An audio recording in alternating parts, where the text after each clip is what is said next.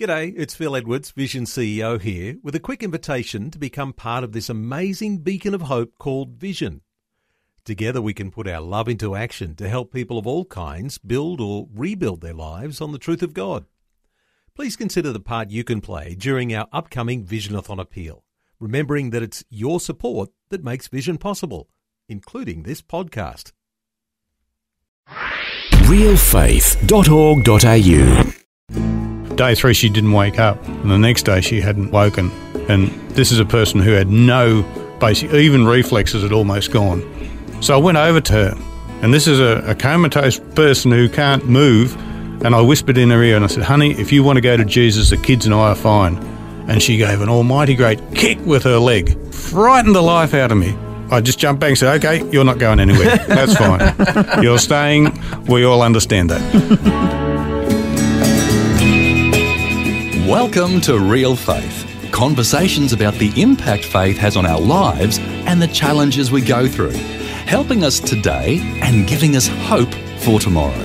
That's real people, real life, and real faith with Eric Skattebo. John and Robin Gibbs served as missionaries in the Solomon Islands back in the 1980s and have recently gone through some serious medical dramas where they were told that Robin would die but God has restored her back to health. We'll hear their story today. John and Robin, welcome to the program. Thank you. Thank you, Eric. Glad to have you with us here, and let's find out your story today, going all the way back to your childhood. I understand that both of you have a rich Christian heritage in your background. Let's start with you, John. Tell us about your childhood. Well, grew up in a, in a Christian family. My grandparents, that were my mother's parents, were very godly people. On my father's side, there was uh, missionaries to Africa. There was um, people that worked in the Aboriginal missions in Central Australia. So I grew up with all, all these input in my life, and, mm-hmm. and they were honoured people. Mm-hmm. So when the when the missionaries came home, it was a, a, big deal to go and meet them and and see them. And yeah, I just just grew up with that and just always wanted to serve God. Mm. And for you, Robin, what was your childhood like? Um, I wasn't real sure what anyone was. I was only a child. But I always remember my grandmother on my mother's side, my mum's mum, and she just was always this sort of godly woman. Mm. Um, and I loved her. And um, I always felt really nice near her. She was a happy, I don't know, there was just, there was something actually very special about my Nan that I really loved. I couldn't have said what that was. But as I grew, I understood, I know what it was. It was the Christianity in her, it was hmm. Christ in her that was drawing me. And I was always just attracted to that from, gosh, very young very, very young. As a seven year old, I remember so well. My favourite cousin, his name was Scott, he died. We were both the same age. Hmm. So my cousin died, and um, that was a huge disaster in my life in a way. Yeah. Didn't see much of him, but when I did, we just got on really, really well and he was a very special young boy. What impact did that have on you? I was seven years old. It's a bit hard to say what sort of impact, except that I know I drew a picture at school, mm. um, and in I think it's sort of a house, but it's the wrong shape. It's got an aerial, so my dad was a TV repairman, so mm. it sort of had all my life in this house. But there was also a cross, and I think there was a coffin in the picture, if I remember. Mm. Once again, I drew that when I was about seven. Um, still got the picture, oh, and wow. yeah, and uh, so in that picture, sort of my this is my life, and Scott died. And in a way, just the sort of bluntness of Scott died that almost explains it. It was like he's not here now. Mm. He's gone. I remember be- being very, very scared. I'm going to die. He's he was seven and he died. Mm-hmm. So what's going to happen to me when I?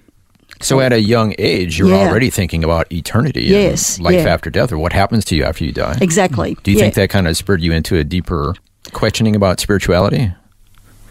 It probably did, but I don't recognise anything specific from that, only that I know God's been with me the whole way through. Mm. Okay, going back to you, John, what was the next milestone in your life? Um, going to a camp when I was, I think, about 11 or 12, and I gave my heart to the Lord. And I just remember the, the joy of that and coming, coming back home. And about the same time, when I got back to school, I was Form 1 in, in secondary school, and the Gideons would come around and hand out the Bibles, mm-hmm. and I remember treasuring that. I, I was, and some of the other kids threw theirs in the bin, mm. and the horror in you know, why would you throw the Bible mm. away? You know, yeah. to me that was really precious, and and then it was youth club, and then it was, and we we had a wonderful youth club, great support from older people in the church, from the minister, it was just a great time of building, and large numbers of those kids are still walking with the Lord now. Yeah. So it's awesome. So now both of you became Christians at a very young age, but there was more of a desire than that. You wanted to take it the next step in your spiritual growth. Yeah. When I was 11, again, our Sunday school teacher, I still remember sitting around the table, about six or eight of us boys, and he said, What do you want to be when you grow up? And they all went around, they want to be policemen and firemen and pilots and all the rest of it. And they come around to me, I was the last in line, and um, I said, I want to be a missionary. And they all laughed at me. So, did you even know about missionaries? Oh, well, of course you had that heritage. Yeah, that's right. Yeah. Okay. So that was in your thinking. Yeah.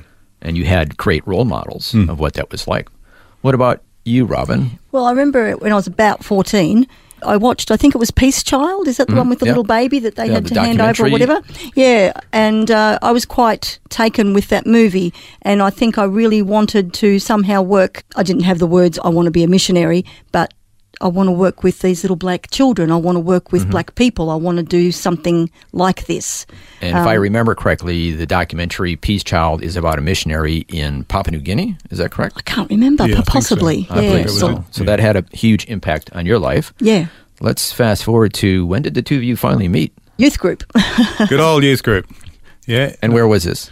In Benalla. In Benalla, 1975. And um, yeah, we were just kids at youth group. How old were you? I was 18, Robin was 16. We fell in love and got married 15 months later. Now, did you know before we get to your marriage, did you kind of know that both of you were very serious about your faith in the Lord? I certainly knew I was serious about mine. What I understood of it, I was doing whatever. I was hmm. being me. I was doing lots of things silly and foolishly. I was doing lots of things good. A real mixture, I guess. But what attracted you to this guy? Well, mm, on one of our youth group snow trips, we're on a bus heading out to the snow, so about a two-hour journey. And I just, I was sitting in about the middle of the bus, and I turned around towards the back. Don't know why even. Um, once again, I was probably 15, 16, 16, 16. I think. And so I turned around and I saw this lovely-looking young man, and I turned back and thought, wow, he's really nice. Oh, he was sitting with his girlfriend, Oh. and it wasn't me at the time. Uh, John, maybe you can help us out here. oh, yeah, yeah, yeah, yeah. I had another girlfriend at the time, but that. oh, that- now it's all coming out. Oh, yeah. and, that, and that ended, and then I, I'd seen Robin at, at youth group, and her devotion, she was the treasurer. and if you didn't pay your 20 cents, look Oh. out, you had Oh. Robin after you. So I thought, wow, this is a diligent young lady. good looking, good looking to boot. So Good looking and diligent. That's it. That's how it all changed. started. Oh, there you go. Nothing's changed. So you said that you married not long after, Yeah, 15 months later, we were, we were married. And mm-hmm. and you were only 19. And Robin, 19, green as grass and dumb as dirt. We had no idea what we were doing. a significant part of your journey together as a couple was that not long after you met, John, you had a serious motorcycle accident. Yes, yes. Back in the 70s when motorcycles were more powerful than they should have been, um, I visited Robin at 7 o'clock, 7 p.m. every day. And Very diligent, just like your wife. Yep. Because I wasn't allowed in before seven. At seven o'clock, I was on the front door. And I, I left my house on the other side of town on the motorbike and um, checked the watch, and it was quarter two. And I thought, I've got enough time to just duck out of town. And we had a two mile straight stretch of bitumen we called the drag strip with no houses apart from one in the middle along that road. So it was a deserted piece of straight bitumen. And I went out there for a quick run. And at about a, somewhere above 100 miles an hour, the front tyre let go and spat, Oh. spat me down the road. And I finished Wow. up landing in the drain in front of the house. And they called the, the ambulance and they carted me off. I didn't know any of this at the time. And then sometime in that, in the hospital, I remember sort of waking and looking up. And then I started to float up off the bed. Oh, wow. thought Just like the stories you hear. Yeah, I, I was just floating up and thinking, "Well, this this is a bit of a trip. You know, what's Yeah. going on here?" And then I got right up to the corner of the room, and I looked down, and I could see myself on the table, and, and the doctors and nurses Yeah, frantically working on me, Body experience. and I'm going, "What the heck's going on here?" Yeah. Then all of a sudden, I was taken away at incredible speed, and and where I went, I don't know. I'm not, not going to stretch theology to work out where I went, but I went into this place that was perfectly most pure white, and absolutely enveloped in pure love. Hmm. You could feel waves of love just flowing through your body. It was so hmm. warm and so bright and that. Yeah. And I thought, oh, this is so beautiful. And I thought, no, mum, mum will be really sad and, and my girlfriend, but I, I just want to stay. It's so nice. And someone spoke. I don't remember seeing a face, but someone spoke and said, you've got to go back. Hmm. And I said, no, I don't want to. It's so good here. And they said, no, you've got to go back. And then, boom, I was awake. What kind of impact do you think that had on your thinking at that point in your life? it just stretched it in all directions because for a long time it, I couldn't quite work out why and how, and also why me. Mm. Yeah, and then I realised because I was a little bit addicted to speed, the, the miles per hour Speed on the motorcycle. I'm and I thought, no, I need to stop pushing the boundaries here. yeah, One of these days, the angel mightn't be on duty, and I'll be in trouble. yeah, it could be a problem. Our guests today are John and Robin Gibbs sharing their life journey. We're going to take a break, and when we return, we'll hear more of their story, including how they eventually go on to serve as missionaries in the Solomon Islands, and also how Robin went through a serious health scare. All that more coming up when we return right here on Real Faith. Looking for resources to grow your faith? Check out Vision Christian Store with books, movies, audio CDs, DVD resources, and more. Plus, free delivery on orders over $50. See visionstore.org.au. You're listening to Real Faith conversations with real people about how God works in their lives. If you want to know more about integrating faith into your life, our website is realfaith.org.au. Just go to the website and you'll find helpful articles about the impact faith can have on your life. Once again, that's realfaith.org.au. Welcome back. I'm Eric Skattebo, and our guests today are John and Robin Gibbs sharing their life journey. Before the break, we heard how they were married, and unfortunately, right at that same time that they were married, they found out that Robin's parents were having struggles in their marriage. Yeah, um, they were just going through their own hell, um, had been for a few years, when that culminated in my mum leaving and uh, my dad following her. And they ended up in Melbourne. Dad got another job in Melbourne, and oh my goodness. And we followed them only to just check on them. And it was all a bit of a, it was a horrible time actually. And they were going through such a dreadful time themselves. They weren't horrible people by any stretch. They weren't cruel to each other or anything. Just Going weren't through a coping anymore. patch, yeah, say? yeah, just well, just couldn't cope with themselves Mm. anymore, really. And uh, and being a child of theirs, I'm trying to cope with this whole mess, and I don't know what's up and down. And I'm getting married Yeah, now, exactly. and You're oh, trying to start out Yeah. in marriage. The people who you kind of look to as role models Yeah. are having their struggles. So That's that had to be a bit uh, disconcerting for you. it was pretty horrible. I remember at the first three ish days of our marriage, um, I just cried. Hmm. I just cried all the time. We ended up visiting a minister on our honeymoon because I was a mess and I needed help desperately. Hmm. Wow. But I knew my help was in God. Always knew that He was the only one Hmm. who could help me. I hadn't really been through a lot of personal, inner, spiritual stuff at that stage myself. I was bordering on it, but I just knew I had to stick with God. Hmm. Somehow He was sticking with me. And uh, somehow we got through. And the good news is that your parents eventually Yes. reunited. Yes, they were. And that was great because then my dad, a few years later, got very sick. And my mum nursed him for 15 years until he passed away.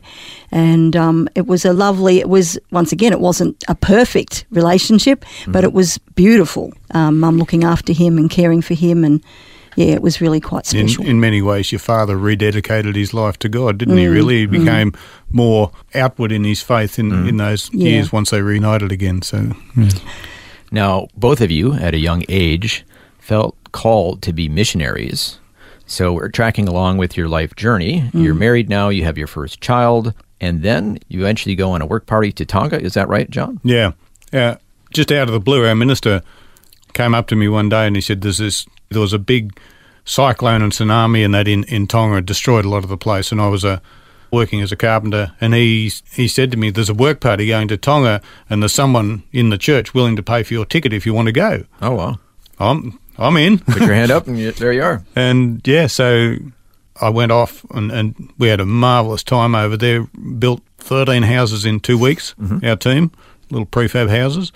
And yeah, just a wonderful time. And then a few months later, uh, the Australian Council of Churches rang me up and said, look, we'd got a project developing cyclone proof housing in Tonga. Would you come back and and sort of help design and build that sort of thing. So I went back a second time. And then you had your next missionary experience going to the Solomon Islands. Hmm. But Yeah, this that- time it was all of you. Yep. That was amazing. I mean, we just knew But it that was long term. Yes, yeah. That, well, it was for a year, Oh, but at the towards the end of the first year, they asked John to stay on another year, Mm-hmm. and we said yes. But it's it's one of those things. That I think it's in in our DNA. When when God brings forth an opportunity, we grab it. Mm-hmm. And just want to encourage people: don't let them slip by, because time and time again th there'll be something come up. I remember we did a missions training course in Sydney, and there was an old Anglican guy there, and he said God called him to go to Vanuatu, but he decided not to because the weather mightn't suit him. Oh, And I thought, what did you miss? yeah, yeah. What did you miss? Yeah. so- If God's calling you, Yeah. He's going to get you through whatever. Yeah. Doesn't mean it's going to be Yeah, easy. yeah. Like some of the experiences in the Solomons, you know, with illnesses and mm-hmm. incidents that happened, you know, it's, it really challenges you. Mm. Okay, so both of you served the Lord in many different ways. Two years as missionaries in the Solomon Islands, also being very involved in your local church and worship and youth group and all that.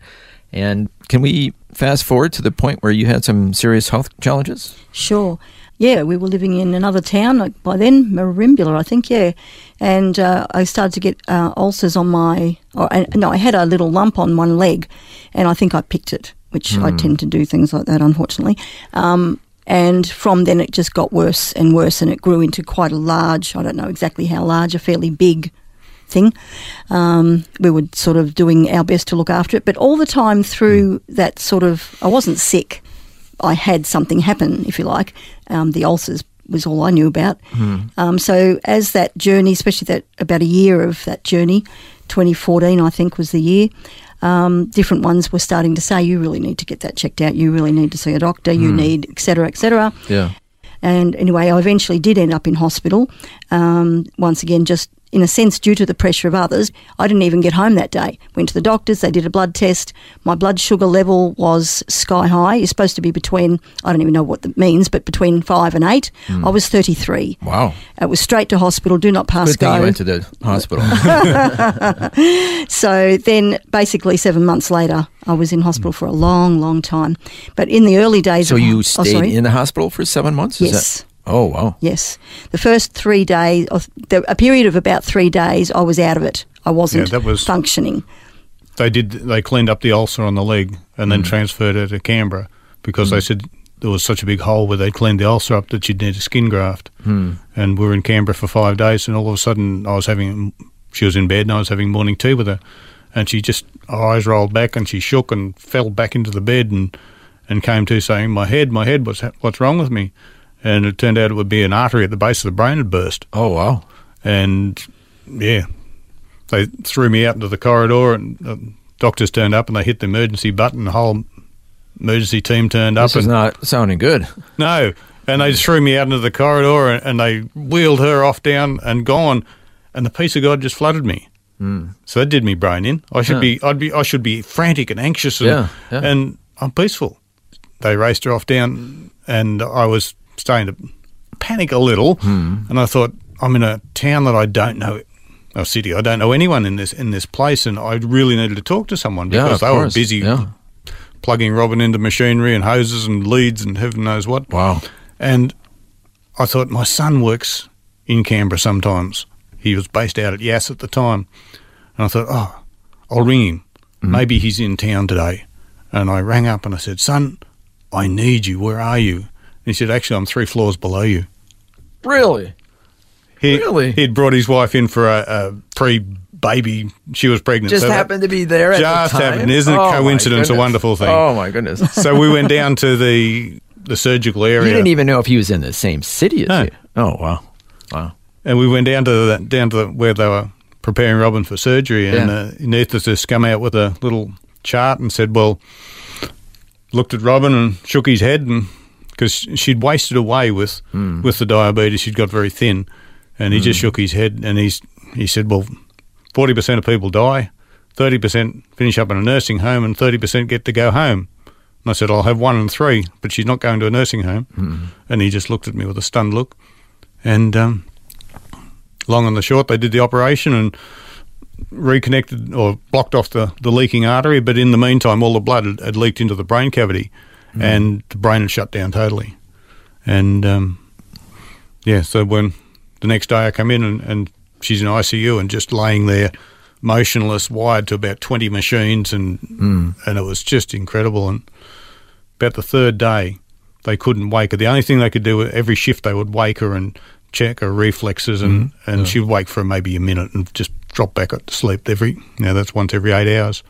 But day three, she didn't wake up, and the next day she hadn't hadn't woken, and this is a person who had no basic, even reflexes had almost gone, hmm. where they'd scraped the bottom of your foot and, and nothing had happened. Oh, wow. And I still had this peace. And our hmm. kids, they'd, they'd come up too, and, and they were just feeling this peace. And we're going, well, obviously she's dying, and God's preparing us for this. Hmm. So I went over to her, and this is a, a comatose person who can't move. And I whispered in her ear, and I said, honey, if you want to go to Jesus, the kids and I are fine. And she gave an almighty great kick with her leg, frightened the life out of me. And I, I just jumped back and said, okay, you're not going anywhere. That's fine. You're staying. We all understand that. And uh, Do yeah, you remember any no, of this? no, no, none of it. no. But we think it was at a time when all I I don't know how you can remember darkness, but I sort of know there was nothing here. Then there was this little moment of whatever you want to call it, connected to the myself again or something, Hmm. and then darkness again. But that little moment could have well have hmm. been when John spoke to me. Hmm. And in that moment i just i can see it so vividly. Every, i was in total blackness but i feel like i was awake. And i'm just saying to god god i want to live. God hmm. i want to live mm-hmm. god i want to live so, like I said, there was nothing before that and there was nothing after it. Uh, once I was home, I don't recall exactly, it wasn't day one, but sort of in those early months, lying in bed, because my first year at home, I was pretty much in bed as well. And I'm lying there and saying, Oh God, I shouldn't have done this. I shouldn't have asked to live. I, I should have died. I should have asked to die. Because what am I? I'm lying in my own bed at home and I'm nothing. I can do nothing. And um, anyway, and I remembered that I had been saying, God, I want to live. And then into my mind came the scripture that said, I lay before you life and death, choose life. Mm-hmm. And I remember thinking, oh, oh, I chose life. God was showing me, Robin, you chose life. Mm-hmm. You wanted to live. I've let you live. Mm-hmm. You're living, you're alive. And it was like, that was a moment of, well, let's get on with it. I didn't jump out of bed, but mm. I just knew, okay, I chose life. Mm-hmm. Let's get on with this life I need to live. And That was every the turning every day point? since it, yeah, every mm-hmm. day since everything went bung, it has just been this continuous, gradual mm-hmm. increase of wellness the whole way through. And I say it's still the same today. Really, that is still happening. And how I- long ago was that? Four, five. five years, Five almost years five ago. years ago, Okay. the artery burst. Yeah, but after a week in ICU, the the head doctor of ICU came to me and said, We've got to talk." And I thought, "Oh, this doesn't sound good." And because I'd tested Robin for everything, every day she was having more and more tests to try and find out what was going on because they were convinced there was something else apart from the diabetes that they'd discovered. And the doctor came to me and said, uh, Your wife definitely has cancer. All us doctors have concurred. Your wife definitely has cancer. She is definitely dying. Call the family and prepare the funeral. Sorry. Really? Thank you very much. so, but God dropped into my spirit at that time. No, there's nothing wrong with Robin. I just had this knowing that there's nothing wrong with it. Yes, she has diabetes. It'll run its course. She'll pick up. She'll be fine. And that's what happened. Over the next months in hospital, she just got better and better.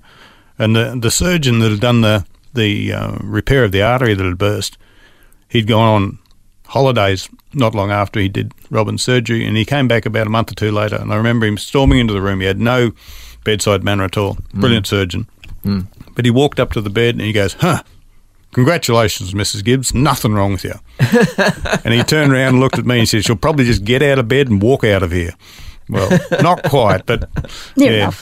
she just got oh, better and better and better. And yeah, we had to go through rehab. But I remember loading her into the car after seven months in hospital and driving off and then going, oh my goodness, we're on our own now. Hmm. But God was with us all the way. It was just amazing. And time and time again, she defied the doctors' hmm, Yeah. predictions and yeah, she's got a driver's license back again. Back doing most things again. Wow, fantastic. Unfortunately, we're quickly running out of time, but we should say that you also served as missionaries in other parts of the world, and you went to Bible school and you became a pastor. Can you, in our remaining few moments, can you kind of sum up some of the service that you've had? I just felt to do Bible college training. I did it by correspondence, and we were challenged at a meeting to ask God where you would be in, mm-hmm. in, in 12 months' time, and He said, Well, Mallacoota, and we didn't know much about it. Finished up become pastors there for eight years, and Robin was heavily involved in all things Youth music, puppets, drama. preaching, yeah, heaps of All stuff. that, yeah. So the vision and desire that God planted in both of you at such a young age, at mm. about 11, 12 years old, mm. to serve Him and be missionaries, manifested itself mm. in your 40s, going overseas to do missions trips, but also to serve as a pastor here in Australia. Absolutely, and it's it's been fantastic. Like it's been very full. It's had its bad moments. It's had its good moments. Walking through life with God at the helm for everything is the only way to go. We've thoroughly enjoyed our life. I mean, I'm not saying it hasn't had bad moments. We've had Yep, quite a lot of bads. Yep, Yeah, yep. but um, overall, fantastic. I Mm. wouldn't want to do it any other way. God is everything. He is life. He's our life. Yeah, and you've got to keep God in front. Every time there's a decision, God, where do we go from here? Mm-hmm. Don't run to man, go to God first. He may direct you to, to people to give you advice, but always go to God mm-hmm. 1st An incredible journey for both of you. Mm. John and Robin Gibbs, thank you so much for sharing your story with us today. Thank you for having us. Thank you so much. Our guests today have been John and Robin Gibbs.